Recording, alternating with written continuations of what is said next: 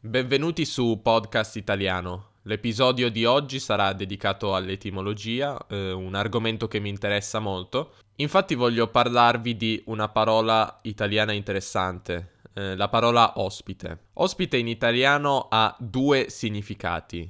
La persona che ospita, in inglese host, e la persona che viene ospitata, in inglese guest. Vi dico subito che il secondo significato, quindi quello di persona ospitata, è molto più comune in italiano moderno.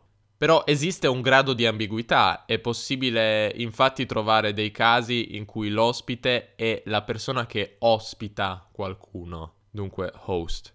In espressioni come per esempio famiglia ospite, paese ospite, ospiti premurosi. Facendo una ricerca su Google si nota come famiglia ospitante e paese ospitanti siano decisamente più comuni di famiglia ospite e paese ospite. Dunque questo è indicativo della tendenza della parola ospite a significare più che altro colui che viene ospitato, quindi come abbiamo detto guest, e non colui che ospita, host. Però queste espressioni in cui ospite significa host sono comuni nella letteratura.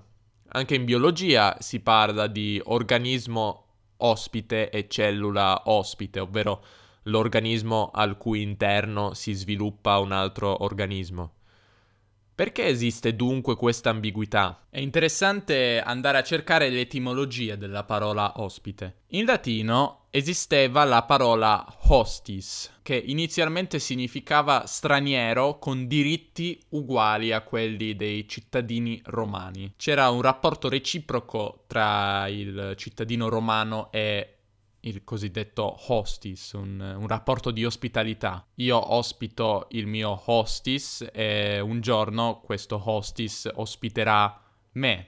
Dunque c'era un rapporto reciproco e la parola hostis deriva infatti dalla radice indoeuropea ghosti. Scusate per la mia pronuncia probabilmente sbagliata del proto-indoeuropeo, da cui eh, deriva anche la parola inglese guest e già nel proto-indoeuropeo all'interno di Ghosti c'era questa idea di rapporto reciproco. Secondo gli esperti anche la radice greca xeno, che significa straniero in parole come xenofobia per esempio, è eh, imparentata con Ghosti. In latino hostis però con il tempo venne a significare nemico, uno straniero infatti poteva essere un nemico. Pensate alle parole ostile, ostico, osteggiare. O anche a un altro significato dell'inglese host, il significato di esercito. Eh, anche in italiano, tra l'altro, c'è la parola arcaica oste che ha questo significato e deriva appunto da nemico, hostis. Si creò dunque un vuoto semantico. Il posto di hostis fu quindi occupato da una nuova parola, hostipotis, composta da hostis, che in origine significava straniero, come abbiamo detto, e potis, eh, signore, padrone, si pensi a potere, potenza, despota. Dunque, hosti potis era il signore dello straniero, padrone dello straniero. Per chi conosce il russo, so che ho molti ascoltatori russi, eh, gost, che in russo vuol dire ospite, persona ospitata, ha la stessa radice di hostis, hosti e Gaspod, che vuol dire signore in senso religioso, quindi Gesù Cristo, e Gaspazin, signore come persona di sesso maschile, sono molto simili al latino hostipotis. Hostipotis successivamente si riduce ulteriormente e diventa hospes e va a ricoprire il ruolo che aveva una volta hostis, prima che hostis assumesse il significato di nemico. Hospes era colui che dava ospitalità a uno straniero, a un forestiero. Ma tra colui che ospitava e colui che era ospitato um, si instaurava un rapporto stretto. Chi ospitava spesso ricambiava in futuro l'ospitalità gli obblighi di ospitalità erano reciproci e come abbiamo detto prima questa idea di reciprocità già esisteva nell'antica radice proto-indoeuropea hosti. Di conseguenza anche in latino esisteva questa ambiguità e hospes indicava non solo il padrone, signore dello straniero, ma anche lo straniero stesso, perché lo straniero un giorno sarebbe diventato il padrone, colui che avrebbe a sua volta ospitato.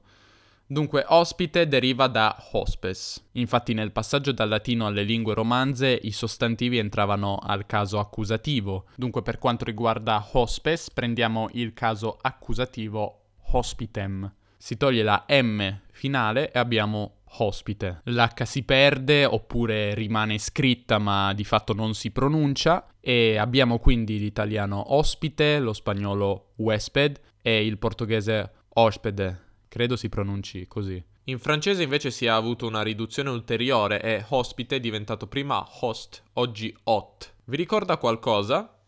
Forse avete pensato a host in inglese. Infatti host deriva proprio dal francese antico host, che derivava da hospitem, accusativo di hospes, che a sua volta aveva la radice hosti. Dunque sia guest che host condividono la stessa lontana radice indoeuropea, hosti, in cui era intrinseca questa idea di reciprocità, ancora presente oggi in italiano e ancora di più in francese, dove questa ambiguità è molto forte. In spagnolo, huésped e in portoghese hospede, credo che questa ambiguità sia meno presente e che entrambe queste parole significhino principalmente colui che viene ospitato, come in italiano, ovvero guest ma se ci sono ascoltatori di queste lingue potete lasciare un commento e dirmi come si usa questa parola. Come già detto, anche in italiano moderno ospite è principalmente la persona ospitata. Ehm, per parlare del host, di colui che ospita, preferiamo dire il padrone di casa o l'amico, la persona che mi ospita. Nello sport si parla di squadra ospitante e squadra ospite. Sappiate però che soprattutto nella letteratura questa accezione compare. Come avrete notato l'etimologia è un argomento che mi affascina e di cui magari parlerò ancora in futuro. Se volete rileggere la trascrizione di quanto ho detto in questo episodio la troverete sul sito podcastitaliano.com. Detto questo, grazie per l'ascolto e alla prossima. Ciao!